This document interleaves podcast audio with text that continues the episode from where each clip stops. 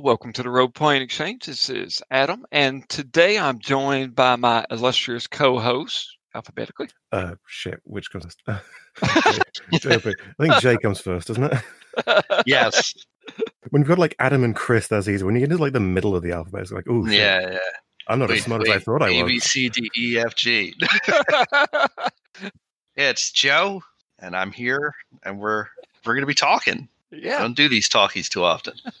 And I'm Patrick. I'm glad to have both of you back. It's been a long time, and you know, I'm starting. I think I'm starting to get the. In the beginning, when we were coming up with these topics, it's like, well, I could do everything. There's like tons of them. Now we've been doing this for four or five years and fifty some episodes of talkies, and you know, I'm ever. I'm kind of like, what are we gonna do? And then I recalled Forged in the Dark, and in particular, Patrick, you were the one who introduced it to. me. Mhm.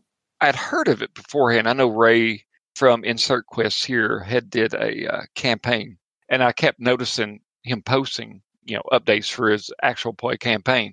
But you were the first one to kind of get us, uh, get me into it, and since then, I have purchased three Forged in the Dark games and ran none of them. Oops. I think that's what they call a rookie mistake. it's like my my bookshelf of shame. Yeah, in this episode, I would really like us to kind of talk about, in general, Forged in the Dark, but in particular, I would like uh, us to kind of explore Blades in the Dark, and if you have any experience with um, Scum and Villainy, that would be great too. And then we're going to kind of finish things up with uh, Band of Blades because that's the game that.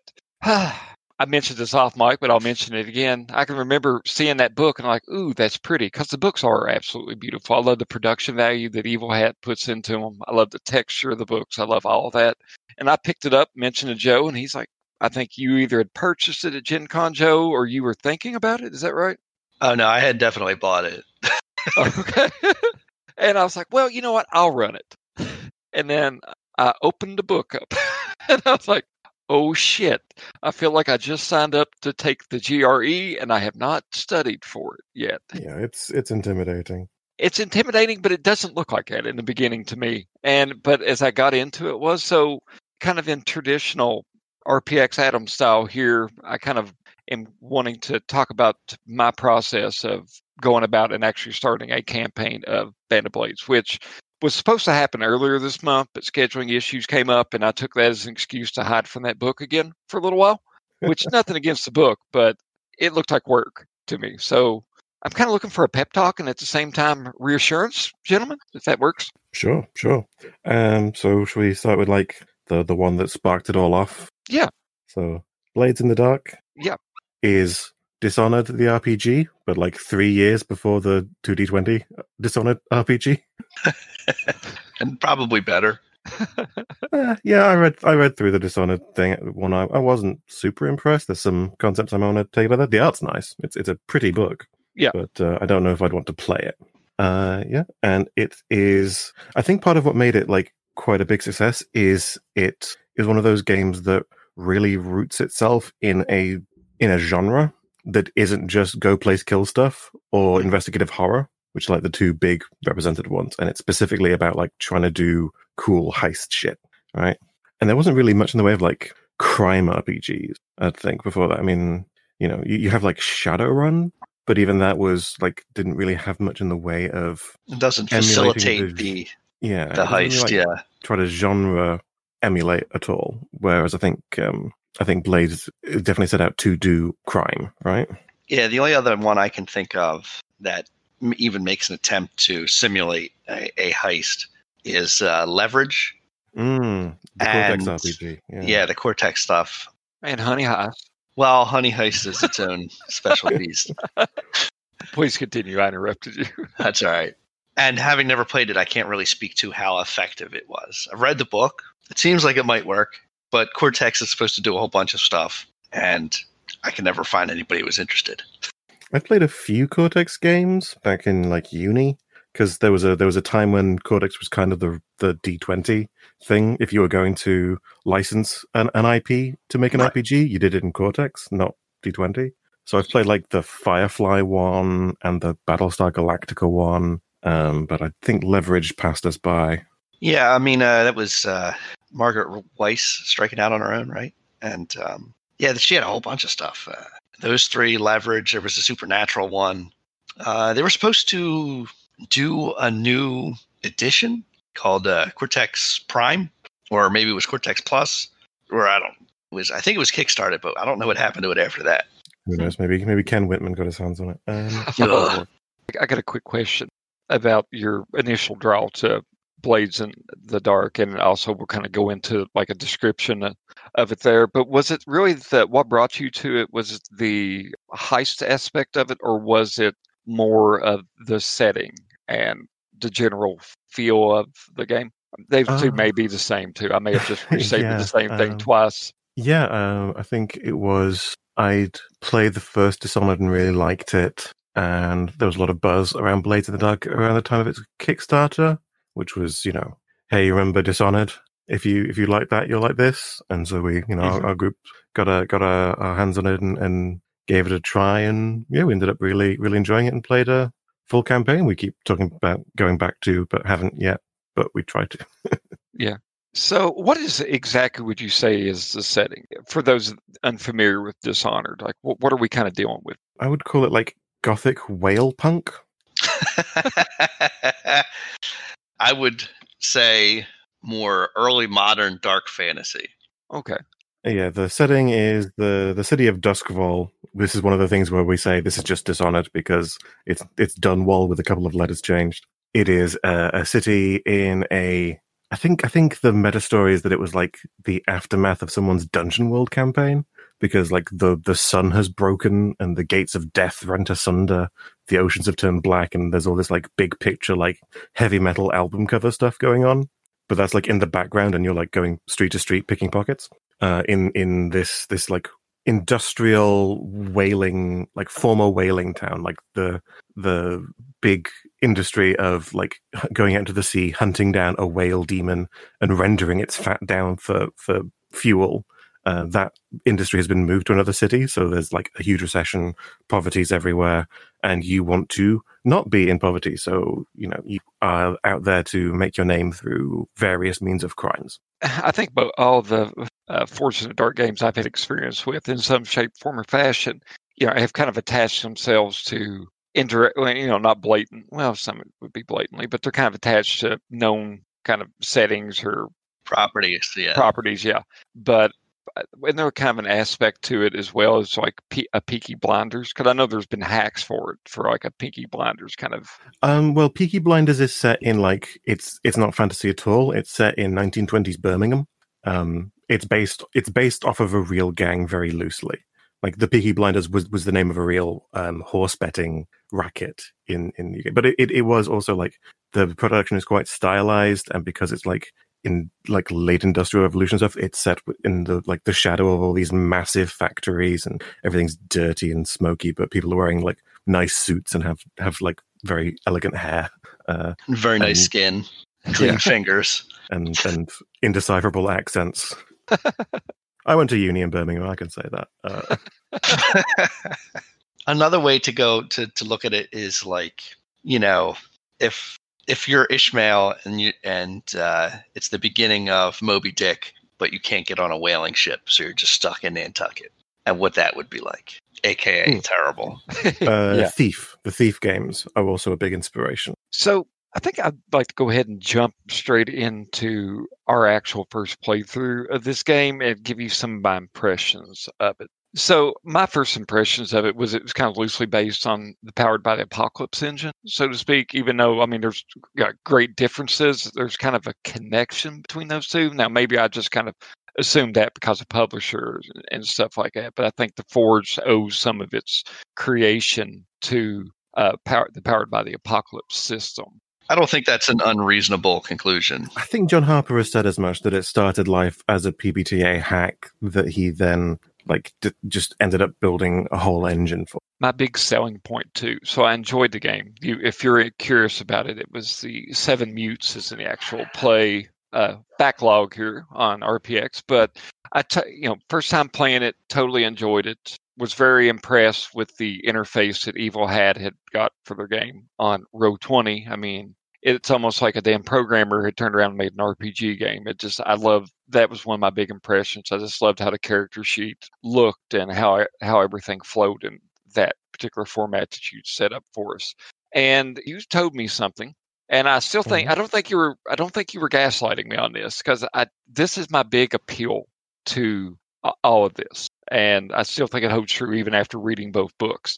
Is that it is kind of light on the GM prep side, so to speak. Uh, that was one of the big things that you mentioned So- to me. sort of, yeah. Like if it, it- does, I think require an, a, GM to be fairly good at improv. Mhm. Um, but if you're like even slightly okay with just like coming up with stuff on the fly, because it is so much built around like flashbacks and it's very player driven in the approach, you kind of can't like sit down and, and script out a whole thing.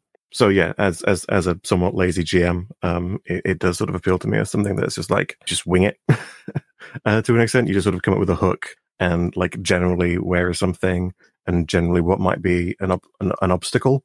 But um, the nature of the game is such that like complications can arise at the player's discretion more than the GM's, or as a consequence of the player's actions rather than them simply happening. So it, it, it is something that you couldn't approach like sitting down and, and writing out like a D&D dungeon, right? You can't just say, well, there was one route through here and, and da da da da da, and you know, DC 13 to get over the, the acid spike trap that is the only way through into this room because, well, maybe they're not doing a dungeon crawl. Maybe they're like doing a social encounter on this lich kind of, yeah, you know, you, you, you, you have to approach it somewhat differently as a GM. Now I know they have this in Blades, but in uh, Band of Blades, excuse me. But in Blades in the Dark, is there? I, it's been a while since we played. Is there? There's kind of. a- Is there a roll that you that a player would make that actually tells them where exactly they begin in the scenario, so to speak? Like we're we're robbing uh, this uh, mansion while the owners are away, kind of stuff like that. Is there? Because I know in Band of Blade, Yes, there's the engagement roll, which determines the starting situation, which is like the. So again, we're going to have to mess around here, but um, one of the things that also makes it kind of distinctive is uh, how it handles time. In that, like Shadowrun, like famously, if you were planning a heist, you'd spend six hours looking at blueprints and then roll dice for two hours. Um, uh, in the Dark sort of says, well, what if we just cut out the six hours and start rolling dice? Um, and that's what the, the engagement roll is is just summing up that six hours of of people sitting down and prepping and just being like, well, you generally did okay, and now we start with you entering the building. And if you want to specify anything, you can flash back to it. Um, Band has that with, uh, I think it's still called the engagement roll. Uh, Scum Villainy also has it. Yeah, it's it's a staple throughout the big three.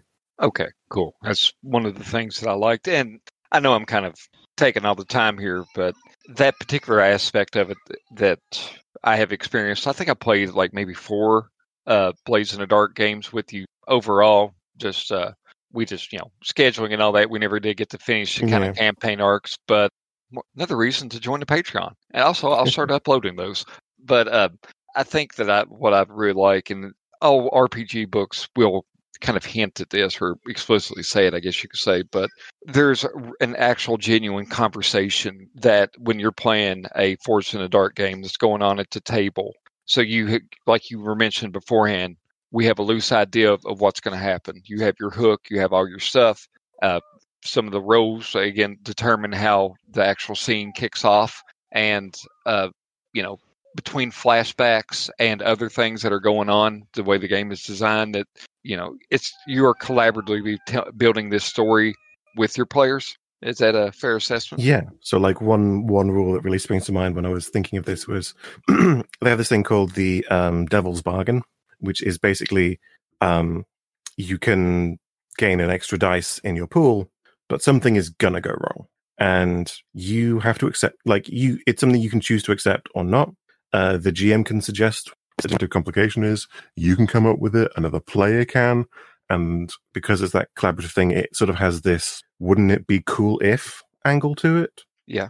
So like, you know, you you're going to like fake seduce uh, and and sweet talk the the guard here to you know get them to leave their post and and maybe or, or get some information for them. And like a devil's bargain might be you develop actual feelings from like like the scam becomes real because like you think it would be interesting to have have some tension in in that or someone like a you know you, you're breaking in but it turns out that someone has been like you break into the like a brand like uh, the the university library uh, and a devil's bargain might be well there's a paper that's due so there's like a sleeping grad student nearby or something like that it, it will happen if you accept the bargain but you have control over both what it is and if Yeah. it even happens And in my experience, it seems like that's even a thing. Once you get used to the mechanics of it, this is something that you know, depending on what what you're trying to avoid, or you know, you need for like when you did the Devil's Bargain, you get like an extra die of the roll, which can you know each die that you're getting, you're basically you almost have like a fifty percent chance of success anyway. So you're just you're just amping it up, and this is to the point that the players will ask you to add complications to their player's life, knowing full well that this devil will come due, so to speak. Yes, yes. The devil's bargain always comes, even if you succeed or the roll at the roll or you fail. This complication happens. Normally, the the dice resolution mechanic is like if you get a, a, a six or more, like you succeed with no consequence. If you get a four or a five, you succeed with a little consequence or drama. This is you improve your chances of success, but there will be drama. Okay, I mean, it's uh, taking a risk for success now, trading a fuck up now for a fuck up later. Is- Yeah. really what you're doing, and not even guaranteed success now. Yeah, I mean, the, kind of the whole um, Forged in the Dark engine, I think, is kind of built around that concept. Um, I, I sort of describe it as as a, a system for for brinksmanship, like pushing as as far to the edge as you can to succeed without going over. You have systems like uh, stress and pushing, which give you like bonus dice or a degree of narrative control or permission to do something you normally can't. Um, like a superhuman effect is usually uh, gained by uh, taking stress Okay. uh, and it's not like HP or, or sanity. Like it doesn't hurt you to have have stress until you get too much, uh, and then you break. And you can break, I think, four times in most games, uh, most Forge Player games before you Yeah. like, you, you know, you're you're out of the game. Yeah, the game's changed. uh, it's a young man's game. I can't do it no more. Joe, do you have anything you'd like to add on this? Uh, I, if you played an actual, were you in any of our Blades in the Dark? I can't recall. Yeah, I played in a couple of uh, Patrick's games. Okay. Yeah, it's just that the uh, I feel like it's very well set up to facilitate the heist, in that it cut it as has already been described, cuts out the planning. Everything happens in media res. Uh, you can spend stress on flashbacks, which is great. You know, we knew this was coming, and this is how we handled it. Um, the recovery mechanic sort of reinforces the the criminality of your characters because you know if pardon me if they're really this excellent the whole time then how come they're not already successful oh, well they have these vices that they have to indulge to make up for the stress they encounter on the job so like that pretty much keeps you you know on on the criminal side of things even if uh, you're a successful criminal you're still you know you're still riding the edge of respectability at best Yeah. You're in the game. Right. The only thing I will say is that because of the way the game is designed, it's going to need a GM who can think on their feet and players who are willing to contribute more than is average to a game. I think that's fair. You know, like you're going to need some people who are going to be willing to put their own stories out there and and and also be willing to fail Yeah. in a lot of other games, the GM's going to have a plan, and then you know if they fuck off to go buy the inn and sell, I don't know, red meth to kobolds or whatever, you can roll with the punches. But like the day they decide, all right, we're done doing that, back to the regular thing.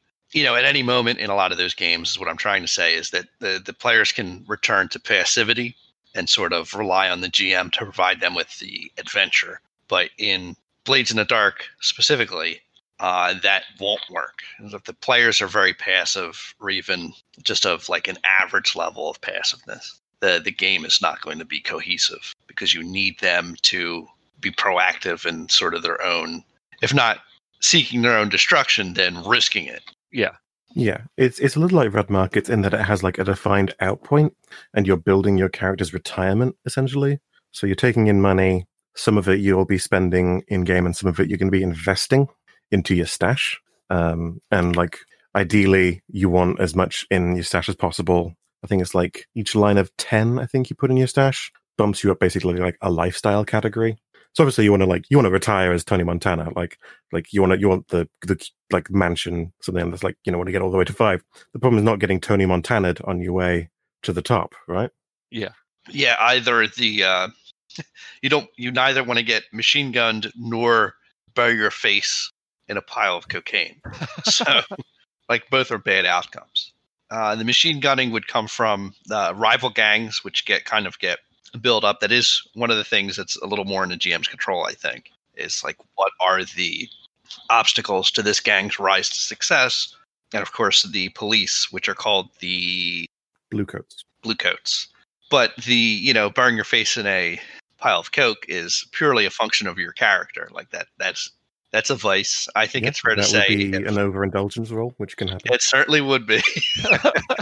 I think get, mentioning roles, just kind of getting into some of the mechanics here. So, for the most part, you're using a D6 for your rows, and you, you know you got your character stat, is a character sheet, you got your various stats, and how many ticks you have in something dictates how many dice that you can roll. So, on a D6, if you roll a six, that's a success. Now, if you roll a four or five, like I was mentioning a little bit earlier, that's still a success, but that is a partial success. So something is going to happen that you didn't get off scot free. Either you have less effect than you were wanting to, or you more stress or harm, or, you know, there's, but you still do it, but there's a cost. And then one through three is a failure. And if you get an extra six, so you roll two sixes, and that's your crits that you get there. So it's really, really simple and really elegant, I think. And then Mhm.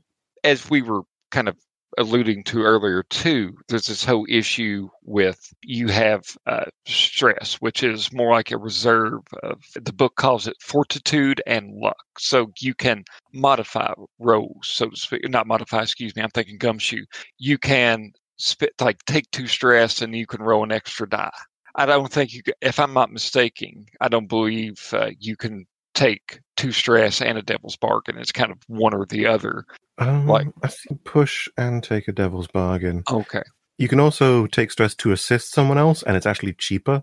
That's sort of how it fosters the the teamwork of you and a crew. Is it is more efficient to help your friend out than it is to help yourself. So if Joe is going to line up the shot, then I could use my uh, socialite skill to give him a modifier. So I could say that I walk out and I stumble and drop a stack of newspapers in front of a person and I hold him up while he's lining up the shot. Yeah, yeah. Okay. Um, I'm, is there anything else? I'm, I think that's just kind of the core fundamentals of the dice mechanics. Is there anything you would like to add on that? Um, one of the things that it can be difficult to intuit for new players is a role also involves a little bit of a negotiation in terms of scale and effect. Um, and so like you'll you'll get used to saying like that you'll you'll get used to saying the phrase risky standard um, because your each role is like also kind of graded on two scales going from like how dangerous an action is so that goes from desperate to controlled and then the So- likely outcome of success which would be like nothing to extreme effect Okay. And like so the one of the examples in the book is like um you're trying to like knock down a wall with a hammer and so like you're not gonna knock down a you know a hammer hammer down a wall that would be limited effect or, or no effect if it's like a, maybe it's a crumbly shitty old wall um but you know and then the danger of it might be well no one's around that would be controlled or maybe you're trying to do this in the middle of a firefight so that might be risky uh, or even desperate and one of the things you can do with stress is change or, or with devil's bargain is change that slightly more in your favor so you might push yourself to up the effect in that instance which would represent like really going john henry on that wall or you could like try and uh, trade effect for uh, pr- trade position for effect, which is like you voluntarily putting yourself in harm's way for uh, greater results. An example of that might be like I want to go like absolutely ham, and I don't care if anyone hurts me as I fight. So like I, I'm not even going to try and defend myself. I'm just going to go for this guy's neck.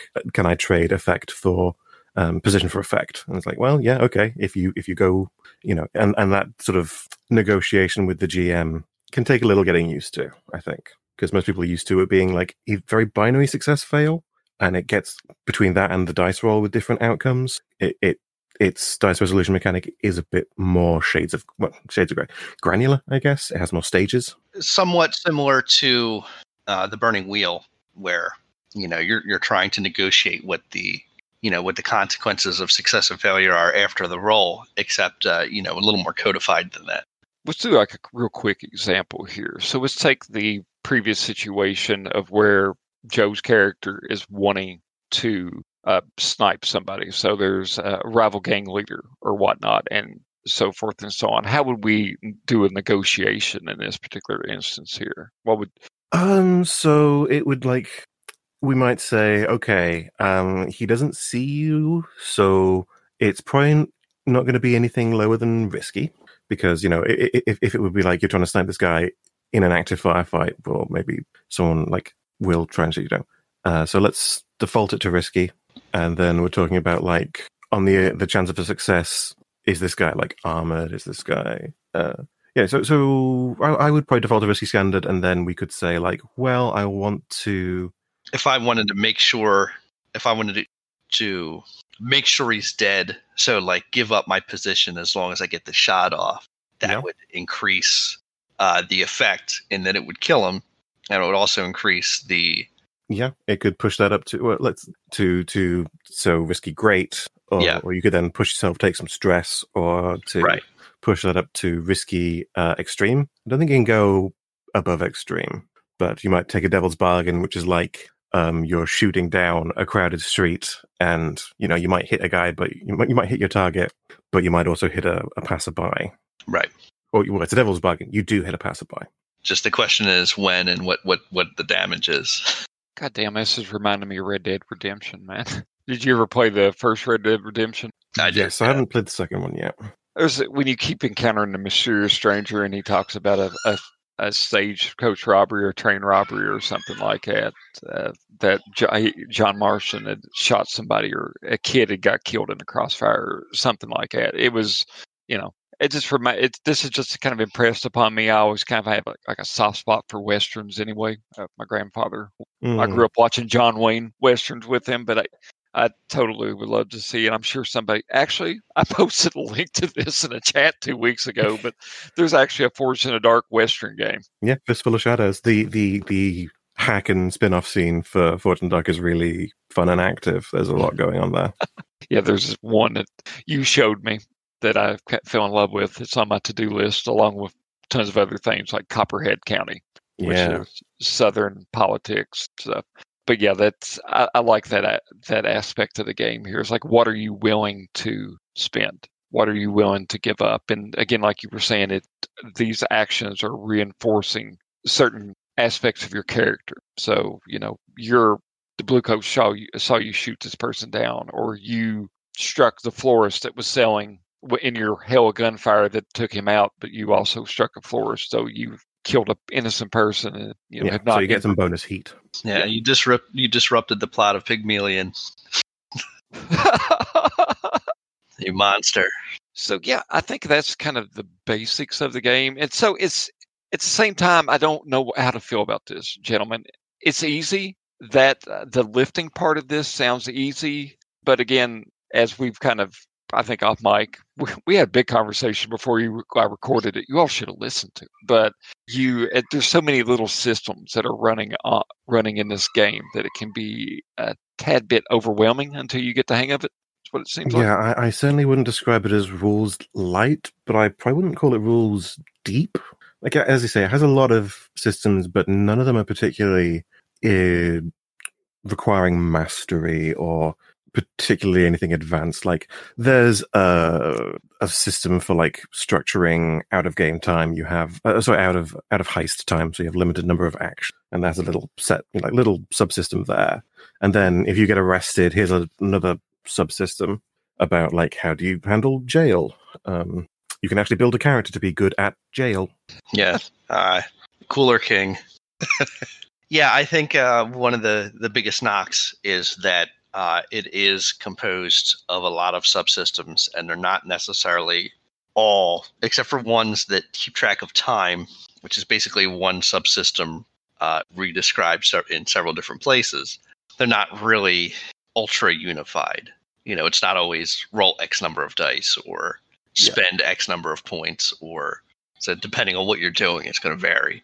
So I got to admit, there's something else. I one of my first impressions of playing Blades in the Dark that I had absolutely no fucking idea what you're talking about, and that was clocks. Now, since that time, I have found the joy of clocks, and I've actually ran a couple of Powered by Apocalypse games, and clocks have come in handy. But that is something that I totally had not experienced beforehand. And you were like, well, I'm going to set a clock to do this, or I'm going to set a clock to do this, and those are words that I understand in different contexts, but I didn't quite get what was going on. So, can you all, you gentlemen, kind of help me elaborate on how Blades in the Dark has taken this time honored system of clocks and then made it a very uh, important part of the game? Uh, so it's something that I think, as you say, a lot of people kind of already do uh, or have been doing in their games, um, and it's just kind of um, articulated it in a way that has has resonated and has become kind of game lingo uh, to an extent. And that's basically like if you want to keep track of like you know one of the many subsystems we mentioned is like crafting. So if you're playing like a one of the the, the crew techie and you want to build a gizmo for a heist, you do that through creating a clock. And that's just keeping track of, like, in an abstract term, I'm about a quarter done. It's a four segment clock. Think like those trivial pursuit uh, slices, you know, those like pies you're filling out as you play Trivial Pursuit. That's dating me, isn't it? That reference? I know what you mean. yeah, I do, and I'm 40. Yeah. Uh, yeah. And so the number of segments in that circle uh, represents the difficulty or complexity of the task. You make skill checks to fill it. Uh, and when it's full, your your thing is complete. The GM can also use those to keep track of other things, like it's a, you're going for like a stealthy infiltration, and so the GM will have like a clock that is like the guards notice you, and so every time you like get a a not absolute success, they'll just pop a pop a segment into the clock. Uh, so it's a good way of like visualizing things and and making things a little like abstract, but in a in a concrete way, which I know makes no sense. Yeah. You know, the, the guards have two notice points, and on four, then Metal Gear Solid music starts playing or something, as opposed to like you know you don't think the guard heard you. Well, mm, I don't have that. Maybe you don't like that uncertainty. Tell you what I enjoy about this, the aspect of the clocks, and I kind of came stumbled across it, the epiphany, if you will, while prepping for this episode. But you know, this is a, a system where the GM is not rolling, and an interesting way is like everything is dictated by player roll. So you know, if you're rolling sixes, and you know, unless you know you're up against some really high odds or something like that, then you know you're gonna you know get off scot free. You don't have to worry about Mhm. hit points or anything like that. Not quite a segue into us talking about Band of Blades, but as I was going through the Horned Ones intro scenario, I was kind of thinking about maybe I was talking about it a little bit later on. I realized that the text had nothing about where the chosen and the elite were fighting. It mentions that they had clocks and so forth, but they didn't actually have hit points. And it finally occurred to me as I was reading this that, well, those are probably, if you got these two badasses battling it out and you're trying to do this at another, if you fail a roll, then you probably have distracted somebody and then uh, your chosen one's clock is going to go up a tick or two as a result of the failure. So it's that's kind of cool. I had not considered that until I was actually sat down and talking about it. That you could pretty much do hit points if you wanted to off of a clock. It was just mainly like you were talking about beforehand, like alerting someone or a long-term project. Like we were trying to in our Band of Blade or Band, Blades in the Dark game, we were trying to spruce up our hideout, so to speak. Yes, yes. I think I think a similar system exists in in a few games for like chase rules, where you sort of break down distance into like abstract chunks and succeed. You fill them up, and and uh, if you know the the other person like gets away, you start reducing them. Um, so like you can absolutely do like a chase scene with clocks as well. You know, the the the guy's got the package and he's running through the town. You know, you need to you need to like do some parkour to uh, to get around the corner before him or something Mhm. like that. Cool. Joe, you have anything you want to add on this? Not not really. They covered everything. It's just, you know, they encourage the use of clocks to replace other game mechanics as well. Adam, you mentioned in Band of Blades when um and we'll get into the what this actually means later when a chosen is fighting one of the what, what are they called? Fallen? Burned, Broken. broken. Okay. You know, it's just a clock because there's you know the game mechanics don't don't cover those actions, but you could you could replace that with anything. It could be a gang fight. Is you could say you have X segments until your gang loses. If it's like a big, you know, gangs of New York style slash uh, McClintock. Sharks No. Jets. Yeah, like a like a street brawl. yeah, street brawl until it gets resolved, or you could say it was until one side or the other loses or wins. So you have it, you know, any sort of large or unusual game mechanic or, or, or unusual event that the mechanics might not cover sufficiently um, or effectively, they would they, they kind of encourage you to to replace it with a clock w- that allows the PCs to take their actions while this other large thing is occurring outside of that. Okay. I didn't consider gangs in New York, but that's a great example. So, if you all will, let's go back in time. Let's go back, oh, a few years ago. Happier days. We're at Gen Con. We're sitting at Fogo de Chao with all the RPPR fans at the, the what was our annual little uh, foray to Fogo de Chao, which is a great Brazilian steakhouse. Uh, I, re- I remember us all sitting at the table. I can remember I was sitting near Patrick. I was sitting, I, Joe, I can't, I think you were sitting further up the table than me. I remember you being there, but I remember I was by Daniel and Maddie and all. So there was a real nice little accent whiplash going around, going around with all of us right there. yeah, I'm sure. The wait staff was probably extremely confused. and I was talking about, man, I would like to really buy Star Wars. Like I was thinking about getting the Fantasy Flight. I think they're the ones that make it like the Age of Rebellion or whatever kind of Star Wars game. And Daniel, who uh, had been on this big uh, Forged in the Dark kick, was like, well, you can actually do this in uh, Blades in the Dark. Or, or not Blades in the Dark, but Scum and Villainy. And he like, I was like, I want to be a Jedi. Can I be a Jedi? I'm like, nope, you got a Jedi right here. Yep. And stuff. Mystic with the uh, the side blade. I really, again, that was that was honestly after I left that conversation. I mean, all it takes is a Danish man telling me what to buy, and I'm like, well, fuck yeah, I guess I guess I'll just go out and buy it. But I went out and bought, you know, Ban- uh, Blades in the Dark, and I went out and bought Scum and Villainy, both of which read. I mean, read. I've read them, but I tell you what, it kind of impressed upon me here is just there's so many properties that are kind of bouncing up around this uh, this particular system. So Scum and Villainy could be Firefly. Scum and Villainy, well, it's inspired by Firefly. Uh, it could be Star Wars. It could be, I guess, Trigun Gen or uh, Cowboy Bebop. If I was going to run one, I'd rather do it in a Cowboy Bebop kind of vibe. So we have that particular property, and then we kind of mentioned a couple of hacks that were going on, going around, such as like the Fistful of Darkness. Is that what it was called? That's the cowboy one, yeah. Fistful of Yeah. Darkness. and then the the more proper one, I wouldn't say proper, but published one that we're getting ready to talk about right now, what I'm hoping to run, Bands of Blades. I think my big selling point on it, I like the system. I like something that I can tell myself is low prep, rules light, which is a little more complicated than the others. But I really was drawn into Band of Blades with its inf- influences. I got interested in the Black Company. I can't remember. I think it was Richard that had mentioned Black Company around me, and I, I jumped into it. And then I basically found a game that is not quite, but it's almost the Black Company with the numbers filed off of it, which is Band Mhm. of Blades. Yep. So kind of jumping into it. That particular game, also Forged in the Dark System, there is a great big battle of um, what the hell would you call it? What was the one in not Helm's Deep? What was the big one at the uh, Fields of Pelennor. yeah, the fields of Pelennor, and you lost. And your army is in retreat, and you're trying to make it back to Skydagger Keep. I think it's what Skydagger, Yes. Skydagger Yeah. Keep. And uh, you, the entire game is about you know fighting the undead or the broken and so forth as you were le- with your chosen after a failed last stand that you were just going to totally kick everybody's ass. And the entire game is just set with you but it's just getting back to that keep for that. I guess ideal one last stand is like to kind of jump ahead. Yeah, that's that's the end game. Is you sort of tally up everything you've done, and it's the final battle at Skydagger Keep.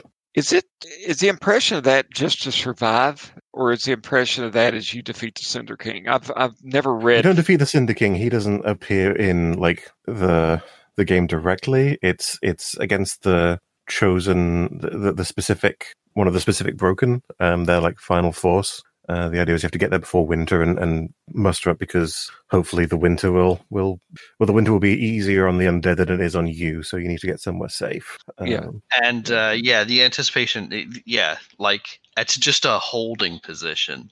Is uh, so yeah, it's it's a very uh, depressing game in that the best you could do is make it to a fortress you're not sure you're going to be able to hold by wintertime. The back of book matter indicates that they might produce some sequels to the game. So the, the uh, Band of Blades is very interesting in that it's less. A lot of games being produced recently are like pretty tightly focused. Like we want to accomplish one goal, we want to emulate one genre, or we want to recreate this one style of play, uh, or film, or book, or what have you. But Band of Blades is not only trying to recreate a pretty specific kind of fantasy, which is like dark fantasy, not grim dark bullshit like 40k or Warhammer or whatever. Like dark fantasy where hard choices need to be made. The players aren't required to be, you know, monsters, but like stuff is hard and chances of victory are slim.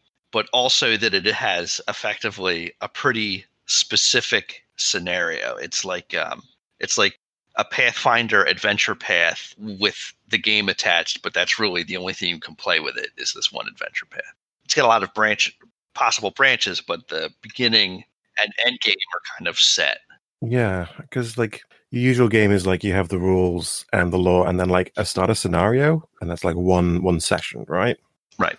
And Mhm. and Band is sort of like trying to do the first season of the TV show because you're like getting to Skydagger Keep, and you have like a finale built in, and the path that you're taking is too long for like that. But it's also not like the whole the whole narrative because like the Cinder King's still there, and it says like and it wants you to keep points at the very end to sort of add up to sort of see what the starting situation of whatever happens after Skydagger is. But yeah, they haven't come out with what happens after Skydagger. So I don't know.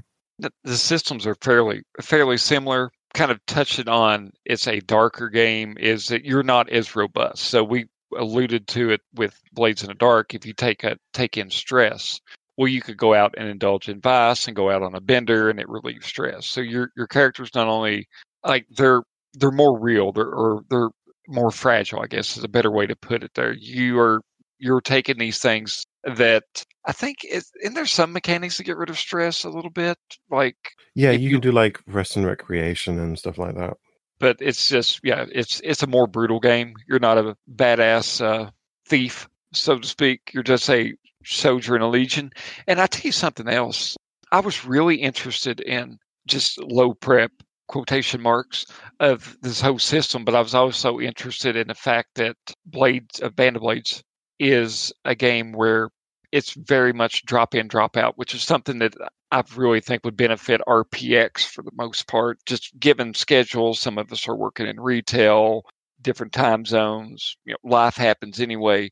You're really not necessarily playing the same character, so to speak. So you could there different classes. There's like rookies, and then there's the the elite. What were there's a special name for them? It's specialists. specialists. So you could, you know, you have a sniper, or you have a scout, or you have a medic. Which the medic is actually kind of the best one of them all, at least for versatility.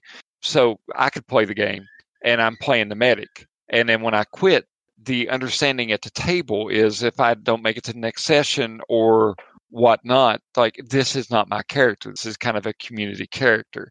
Now, I think when Joe and I were speaking earlier, we even played with the idea of like if we could create one specialist, just you know, that's Joe's specialist or that's Nick's specialist. That was something we kind of played with the idea of, but it's pretty much community. Yeah, I mean, there's there's also the level of command, which is like the marshal, the quartermaster, the spy master, Lawkeeper, like the, the high command people who aren't going to be on the field um, and do some like the bookkeeping stuff. That might need to be like a solid core, and also like the way that the missions are structured. Even if you had a regular group, the only time you're really going to have all the specialists on one mission is like the very first mission because you'll often have like a primary and a secondary mission which will both require at least one specialist. Um, so, So yeah, you'll you'll be you can't play the sniper because the sniper had to go off on the secondary mission, which means you have to play something else. I think it's a good point to kind of jump in with that host structure. So you pretty much have got you know, whereas Blades in the Dark, you had there were roles. There was like free play or structure. It was like a four part structure. There was free play. There's the engagement roll, so that's when you're you know getting ready to do your heist. Then there's the the actual score, so you're doing the job, and then you have your downtime. Now in Band of Blades, that's a little bit different because the missions will typically start out with the command structure. So it's like you were talking about beforehand. You have your core. So there's let's see, the captain, I guess, or commander. There's the Marshal, yeah, Quartermaster. and then Lawkeeper and Spymaster are optional. So you got those, and then they can. You know, you're you're kind of picking your mission. So the GM's going to provide missions, and then I think it's going to be the commander that picks it, and then I think it's the marshal. Decides who's going to go. Yeah, Quartermaster provides the goods. and then there's other things that like I think if you had the spy master, if you had like a group of five, or I think there's like the core four, but if you had an extra person playing the spy master, then you know they could even decide, well, we're gonna I'm gonna send the spy up to the next city we're going to and try to get some intel or stuff like that. Basically gathering resources for future endeavors. And then you actually do the engagement part of it to where you're gonna play your mission out. And then I think it's still the marshal that's going to roll basically i think it's like a fortune roll that decides the secondary mission's fate I think that's the commander. a commander But yeah, the secondary mission is entirely up to uh, a roll, Right. one roll. Right. Um, yeah, it's weird in that in that it's it's got a bifurcated structure. It's got the high level command structure where the characters roll very infrequently, but they still still get role played, and it's often who gets role played in camp. Um, at least rules is written. Um, and then you have the actual soldiers who are going to be out on a mission, uh, many of whom are interchangeable uh, for the players, um, and most of whom will just be guys, as we say in sports, just a guy you know, just just rando soldiers who happen to be along for the ride. And where it does differentiate itself from the other games, forged in the dark games, is that uh, the GM has to do a lot more prep ahead of time, while the commander, you know, while the high level characters, the commander, marshal, etc., are going to, you know, through the players, are going to tell the GM, here's what our next plan is. This is what our next mission is going to be. The GM sort of has to provide them with some options as to what they want to do, and then they'll have to plan at least a little bit more intensely than you would for Blades in the Dark or Scum and Villainy, which is just Blades in the Dark in space, how that adventure is going to work. And uh, there, in in a way, there isn't in the other games. There is a uh, they use a clock to force the players along. So you can only stay in one region on the map they provide you with for a certain amount of time. Uh, if you overstay that time, you get swamped by the enemy army of undead, and uh, it's that's basically it. Yeah, so there's time and there's pressure. Pressure Yeah. being the the presence of the local undead on your heels, and then time being like, hey, winter's fucking coming. Yeah, Got to get out of here. Got to get somewhere safe. Yeah, so like, when do you move on? If you move on, do you use horses, which are a limited thing? Like, Right. You have you have a number of horse points. There's a lot of resource management um, because you know you have the the whole the whole point of this game is that you're a small force of a much larger broken army, basically simultaneously retreating to a safe position, hopefully, and fighting a rearguard action against the advancing army. And all the rules are built around that, uh, including um, interactions with locals in the area you're traveling through.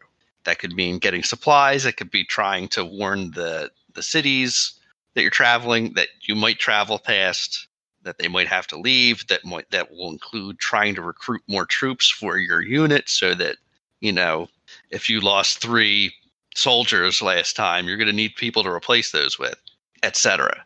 Yeah, Yeah, I would sort of make a comparison to like a Call of Cthulhu in that it's a bit about a, it's sort of a death spiral. Like you're Yeah. gonna lose people quite a bit, and you need to try and like sort of make a profit by the end of things. Like you need to have enough people with you at the at the end of things that you can meaningfully make a last stand. But losing people will often be unavoidable. Uh, Lord, we'd already mentioned the fact you can get blighted. So on top of being stressed, and you can get stressed out to you're an NPC, you can also basically get corrupted by the undead that you're fighting. And there's I think like four levels to that corruption. Yeah. So eh, until you're you know you're the you're the job. Yeah. But- yeah. Other than that, I got kudos to you know Evil Hat in general for their games having such great maps. I mean, Blades in the Dark has a great one of Doskvol, but you know that the map really is shining through on the Band of Blades because I mean you pretty much have your entire game plotted out. Like you mentioned beforehand multiple paths but you can get like a very beautiful map that you know something you can reference. I bought the book. I'd like to give a quick shout out to Sean Nittner i purchased this game this book at gen con and then as you know we came, i came closer to the whole i'm going to run this game i realized that they that the people who pre-ordered it and purchased it online had access to a pdf now i I think I ended up purchasing this through uh, what's that Free Press Media or what? What's one of those? They they do red markets and all that too. Oh, But Indie Press Revolution. Indie Press. I think I purchased it through them, and I contacted them, and they they could give me the PDF copy of the book, but I actually went ahead and emailed uh, Evil Hat and provided them. Thank God that Gen Con pur- purchases or you do a credit card, you get like a digital receipt, and I forwarded it on, and I received an actual beautiful little black and white and colored map. You know, no questions asked. So thank you very much for that. That was very nice. But yep, to get back on it, yeah, the it has a great little map, and that's a very large focal point to this. I mean, there's and there's such a deep lore that we don't really have time to go into right now. When you're t- we're talking about our our broken and our chosen, which are chosen where you know, in a nutshell, your scenario you're dealing with is the gods that kind of interact with people, but they're kind of ambivalent toward them as well. Called upon a chosen, but unlike all the other times, there was eight or seven or eight chosen and basically the Cinder King, which is the zombie king, whatnot. It has unknown powers and so forth. When at the encounter, he broke them, and now you have maybe one of two. I think that's alluded that there may be another chosen out there, but you're only really playing with one chosen in your party as you are making your way back. And the interesting part, and Joe and I were kind of going through this a bit with character creation, is the chosen that you pick also dictates certain perks that you get in the game. So there was one that we were looking at that's really gung ho. And uh, what was the one that, like, if we got infected, she'd kill us? What was it? Is that Zora or It might been Shreya. Shreya? Or Shreya? Yeah, the sort of chosen are like sort of like you're choosing your subgenre. So like they're all military, but do you want to do like you know heroic guns blazing? Do you want to do like they're in the trees? Uh, like special operations? Do you want to be uh, more like uh, devote, devoted and, and and stoic warriors? Yeah. And as on the same token, that when you're picking the broken, you pick two broken that you'll encounter throughout the course of the game, you are picking the flavor of the horror that you're going to face. So I, the names are eluding me, even though I'm like three pages away. But you know, if you wanted to deal with one that is body horror, then you're going to pick one particular one. If you want a different type of horror combat, you'll pick another of the broken. So this is one of these games that it's a uh, session zero would definitely aside getting characters set up and getting your players used to it there's uh, a little bit of world building that's going to take place before Yeah, and in session zero is recommended for most games, but it's hundred percent a requirement for Band of Blades. You can't play the game without a session zero. If you do session one, that's going to be your session zero because it's going to take you all however many hours. Yeah. Um and and it's also helpful for like as you say, managing turn expectation, like we have in, in one of my home games, like a guy who who can't do body horror. So that means you're choosing that like really informed our choice. You know, we we we had to choose the two that weren't oh yeah, so so with with broken you're choosing two. Um so two antagonists and one friendly, basically. So we we ended up, you know, that that was our choice made for us, like because we we couldn't pick one, we had to pick the other two. Um, so yeah, one one was I think Blighter is body horror, Render is sort of you know the the, the crushing facelessness of industrialized war, uh, and then the third one's name I forget. I think it's like Stormbreaker, and she's Yeah. like she's magic. She she's the one that it that does magic, and I think there's like a degree of like mind control to her things. Blighter, Breaker, and render. So I think breaker is the magic one. Yes, she is. So yeah, you, you you you choose the form of your destroyer as much as you you know you, you choose the form of your, your ally. I think the biggest complaint that I've ever read about the entire game was when you're it's the scale when you're trying to determine scale and effect in this game, particularly in uh, Blades, uh, Band of Blades. I think uh, that's the biggest critique I've found online and stuff like Mhm. that. You're you're trying to deal with, uh, I think, uh, the potency, threat, and skill aspect of it. Yeah. So you know, it, if it can inflict level five harm on you, then obviously you know you're not going to be able to stand up against it. So there's a lot more kind of finagling that may take at the table. Like, well, if you do this, it's going to be this. Well, what if I had the rookies, the Ravenclaw? No, that's that's Harry Potter. I can't remember each of the little. Uh, Yeah, the, there are a the number of yeah. units. Yeah, but yeah, you it there's going to be a little bit of negotiation. At Yeah, some so point, like, I, are you fighting on your own? Yeah, are you using uh, special equipment? Yeah. Uh, what what is the the scale of the thing you're fighting? So like a zombie is fairly easy to kill, but a twelve foot tall zombie that's made of like three stitched together wolves is going to be a harder prospect to just like go up and punch. You don't want to do that. yeah, and scale rules. Like you may have a badass sword, but if you're fighting a horde of zombies, it's just yeah, it's one badass sword. How many zombies are you going to kill with it before they swamp you?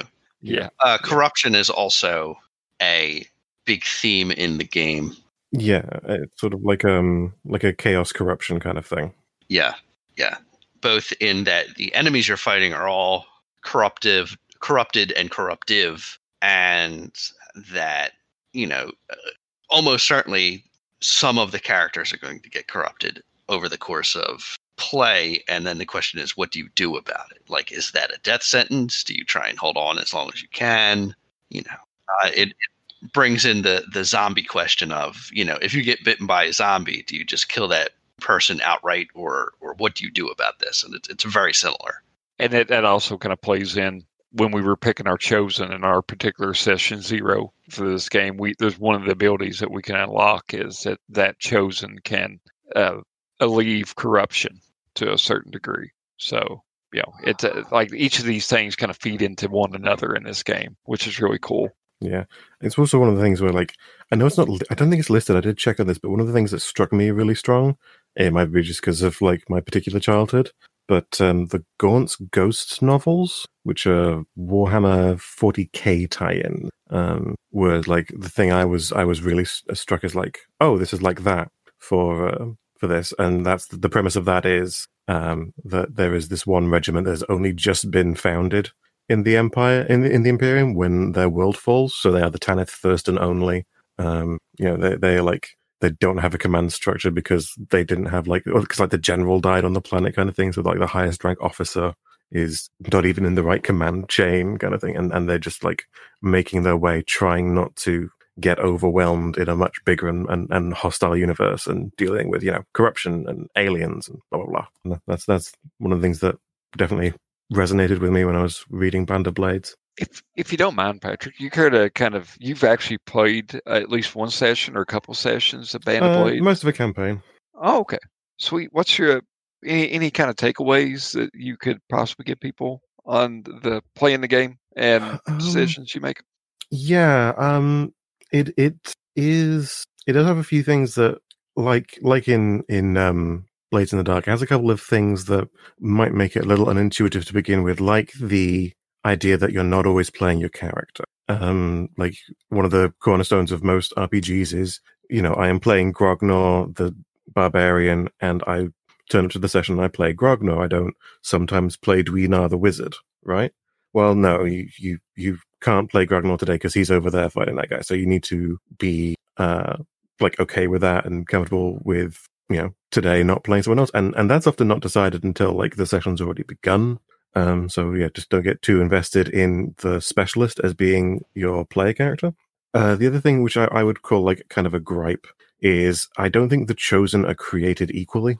It's not just a matter of like they're playing different things, but the so they can be leveled up as well as as player characters. Like if if you um in the map you'll encounter certain uh like shrines and missions with certain keywords that might uh, empower them. So like one of the missions you'll come across might be like, "Hey, go like defend this shrine from the undead," and the reward is you get a relic, and the chosen gets.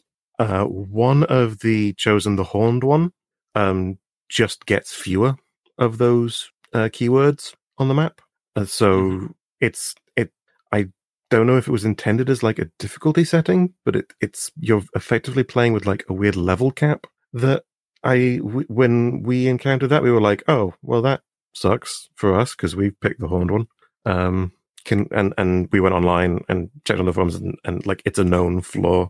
Um, so if there was ever a like revised edition or a 1.1, I would recommend like distributing keywords on the map differently. Yeah, um, that's also something that the GM could fix in game, but shouldn't any, you shouldn't have to. That's right, especially when it's this specifically designed. When it when the, design is so explicitly design uh, tied to the events as they're already kind of laid out. Uh, moreover, any kind of moving any of the lore parts really does change the game pretty drastically. Uh, it appears from reading the book, anyway. Yeah, like there's a bit at the back where it says like eh, they they have these bits in like all the Forged in the Dark games, but like hacking the game, you know, coming up with new moves or whatever, and where it says like okay, call the zombies robots and you have a sci-fi game. My dude, you wicked don't. You've made yeah. a game that is super tied in to this one specific thing and you have really and like I don't know why they put that there. They could have just like not done yeah. that and, and just said like just this said, is the no, this is the game. We've we've built it this way. It's intended to be played this way and, and I'd respect that a bit more. Screw with it at your own risk. Yeah. Right. Um because I think, like as, as, I say, all the law being there and all the systems being set up the way they are, um, to do anything in it other than the campaign setting specifically set out, like that map specifically set out, I think would take a lot of work. Um, you know, if, if you wanted to do something other than specifically the march to start to Skydagger Keep, um, like the march to some, like even if it was the march to somewhere else, or if it was something other than this time pressure, like that takes a lot more to change than some of the other games. So I think it's less uh, hack friendly. You're sort of you have to be aware that you're coming into it not just getting the game, but also getting the campaign. I think, I guess I put it as. Yeah. Yeah. And, and that's another weird thing compared to the other Forged in the Dark games. You know, uh, Blades in the Dark, you could remove the Doskvol setting, which is very interesting and appealing, but you could take that out and put it in 1930s Chicago. Yeah. And just do it. It would be almost exactly the same all the systems would work. You'd have to change the name of a couple skills, maybe. Yeah, or like you could play the the blue coats instead of the the criminals, and like right, right, change yeah, what it's about, and like do... that doesn't take nearly as much. Which is pretty much the hack of Wardens in the Garden, I think. Yeah, I've seen a few actually, like vigilantes, a different crew type, which is more centered around like um taking back districts of the city from criminal gangs, kind of thing. Like that's just a playbook to do something like that in in um Band of Blades would require like a whole new map as well, and yeah, rid- getting rid of time and pressure, and yeah, it's it's it's not yeah hack friendly. It's like if you know you bought D and D and you were only able to play Curse of Strahd. Like Curse of Strahd's fine, but I might want right. to play, you know, Tomb of Horrors occasionally or something. Yeah. I, one of my closing thoughts on this particular game, and I, I also want to pre- give you guys a question on it as well. So uh, I would recommend if anyone is interested in playing uh, Band of Blades that you look at the Roll20 assets. So I purchased in preparation. It's kind of like everything I do. I'll go out and spend money, and then I'm like, now you are obligated, Adam. You've invested a whole twenty dollars into this, uh, aside from the book. But if you do go ahead and purchase this, and you get not only the beautiful map that your players can see, but it's got all the different character sheets and there's some handouts and some handy stuff for the GM to sit there and kind of reference. Like, for example, there's a whole page I'm kind of looking at right now on threat and harm and whatnot. So this is one of these. If you're wanting to play it and you're you're doing it on an online setting, I guess you could do it at a table too, and people looking at it. But it's a nice aid, and I would definitely recommend it. It's beautiful and uh, seems to have quite the utility to it. Yeah, it's definitely pretty impressive. Like the sheets, I'm not sure if the sheets cost. I think we might have found those elsewhere, but I, uh, there might be like just the character sheets, and then you need something else. It's yeah, yeah. but it also has like the README and the all the summary and all the rule information's on there. It's you kind of have the book on the roll twenty as well. Yeah. After I spent an hour one Saturday morning, and I was so proud, and I told Joe about it, and he gave me a thumbs up, and that's all I really needed from Joe was just a big thumbs up. Thank you, Joe, for that thumbs up you gave me months ago. so powerful. I made it. I took. I found some clocks online, and I read around, and I imported them into uh, Roll Twenty, and and it took a little bit of time. And all those clocks, if you purchase assets, you'll save yourself about an hour's worth of time, and they're readily available to you as well. So yeah, I, th- I think it makes uh, not only just a README, but it's I think it's a, a, decent little addition. I don't regret buying it. I look forward to actually using it, and I'm, that's why I bought it to make myself use it. now, here's my question to you all, real quick. This has been mentioned of my GMing style in the past. I've been accused of, and it's not a bad thing, but I've been accused of being a benevolent GM. How dare you? yeah, I know. A nice guy. And I think, I don't know if really much of a question is a statement. It's like, that's as somebody who's getting ready to run it. I wonder how much, what kind of toll it's going to take on me I'm getting invested in these characters. I'm invested in the stories and I really want to see them succeed. And I'm sure it's like with any game that you're running in general, but this one in particular, I'm preparing myself for things that I typically don't have to deal with in my games that I run but it's not a bug; it's a feature. So I'm I'm still going to go through with it. I think it'll be great fun, but I don't know. It's it does ha- I do have my concerns with running this as far because it's like we kind of mentioned beforehand. It's kind of grim dark and yeah. I mean, I've not I've not run it.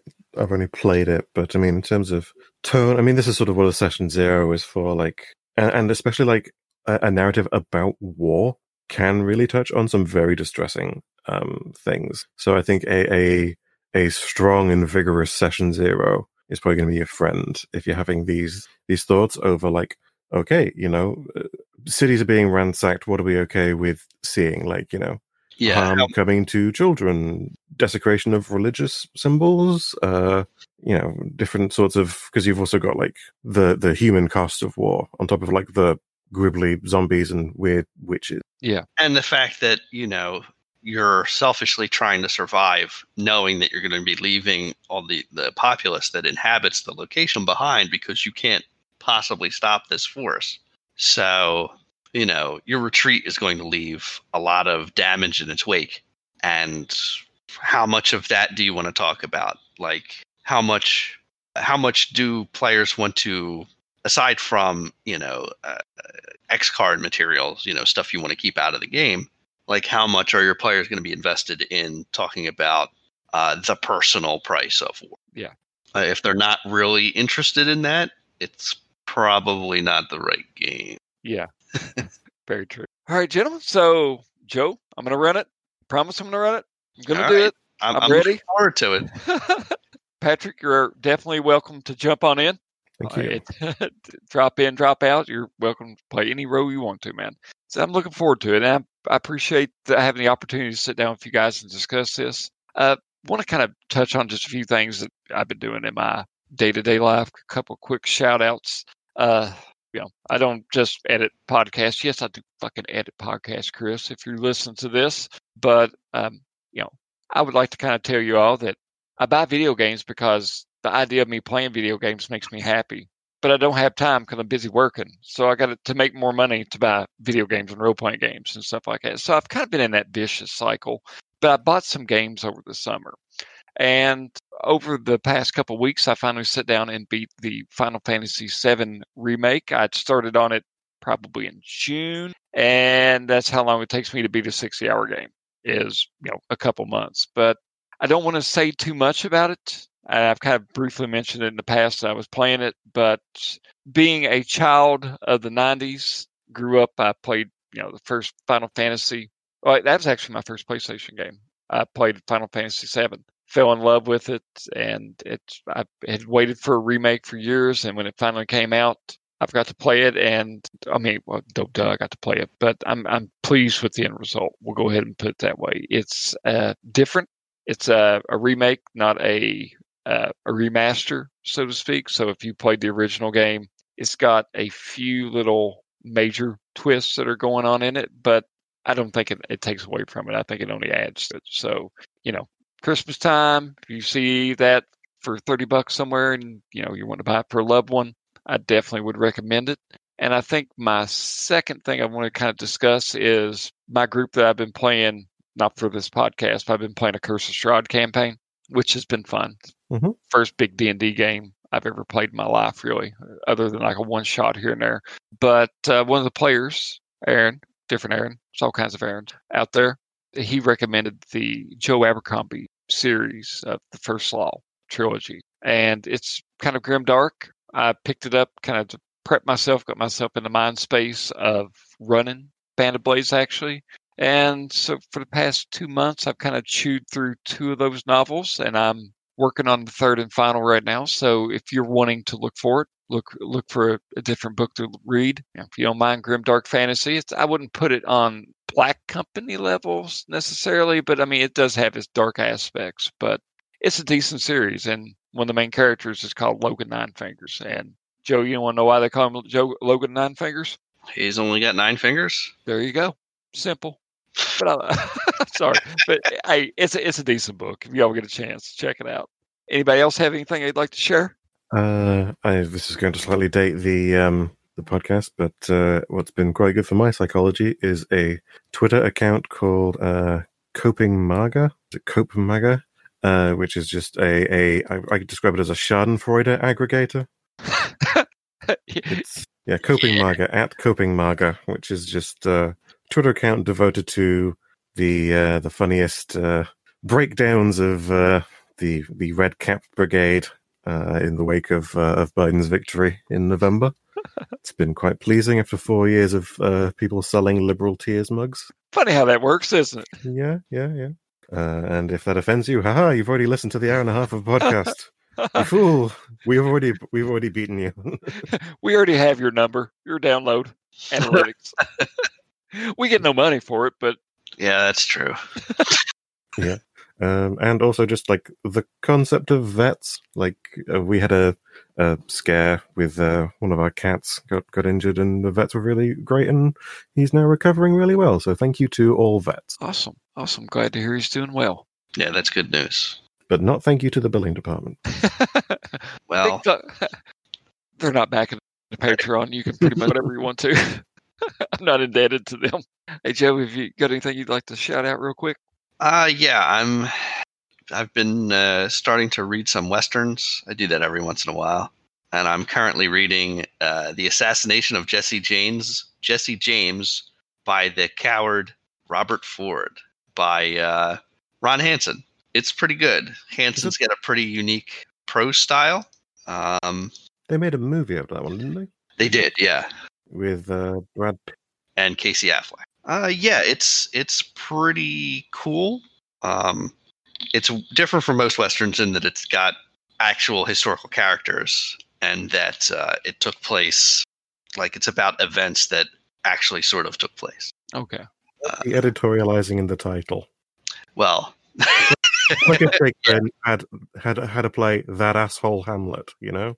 yeah, I think the only Western books I've ever read are the Weird West ones by John Lanigan or Lanigan. westerns are fun, but they're often formulaic. Well, their films certainly are. I mean, it's the books aren't that different. hey, man, sometimes you like some good pulp. yeah, I certainly do. Well, ladies and gentlemen, I'd like to thank you for tuning in to this episode of the Roleplaying Exchange. I hope that our conversation has been informative, entertaining, or all of the above. If you find it to be all of the above and you would like to help us with our to keep great content like is yeah, did anyone else do quotation marks on that? But great content like this coming to you, then you can certainly check out our Patreon. We're at patreon.com slash uh, the Roleplaying Exchange. We are also on Twitter with uh, we can get us at R P E X C H A N G E. I don't know why I had to spell out exchange, but hey, just in case. And we also have a Facebook page, which we're facebook.com slash uh, the Roleplaying Exchange. And anybody else uh, want to add anything in on this before I cut it off? Um, I don't think we've, we've got anything else to plug over. Nope. Wear a mask. Yeah, don't be an asshole. of course, if we have to tell you to wear a mask, I think um, Yeah. you're basically just stuck being an asshole. So, ladies and gentlemen, thank you for tuning in again for Role Playing Exchange, and we will see you all next time. Bye. Bye. Bye.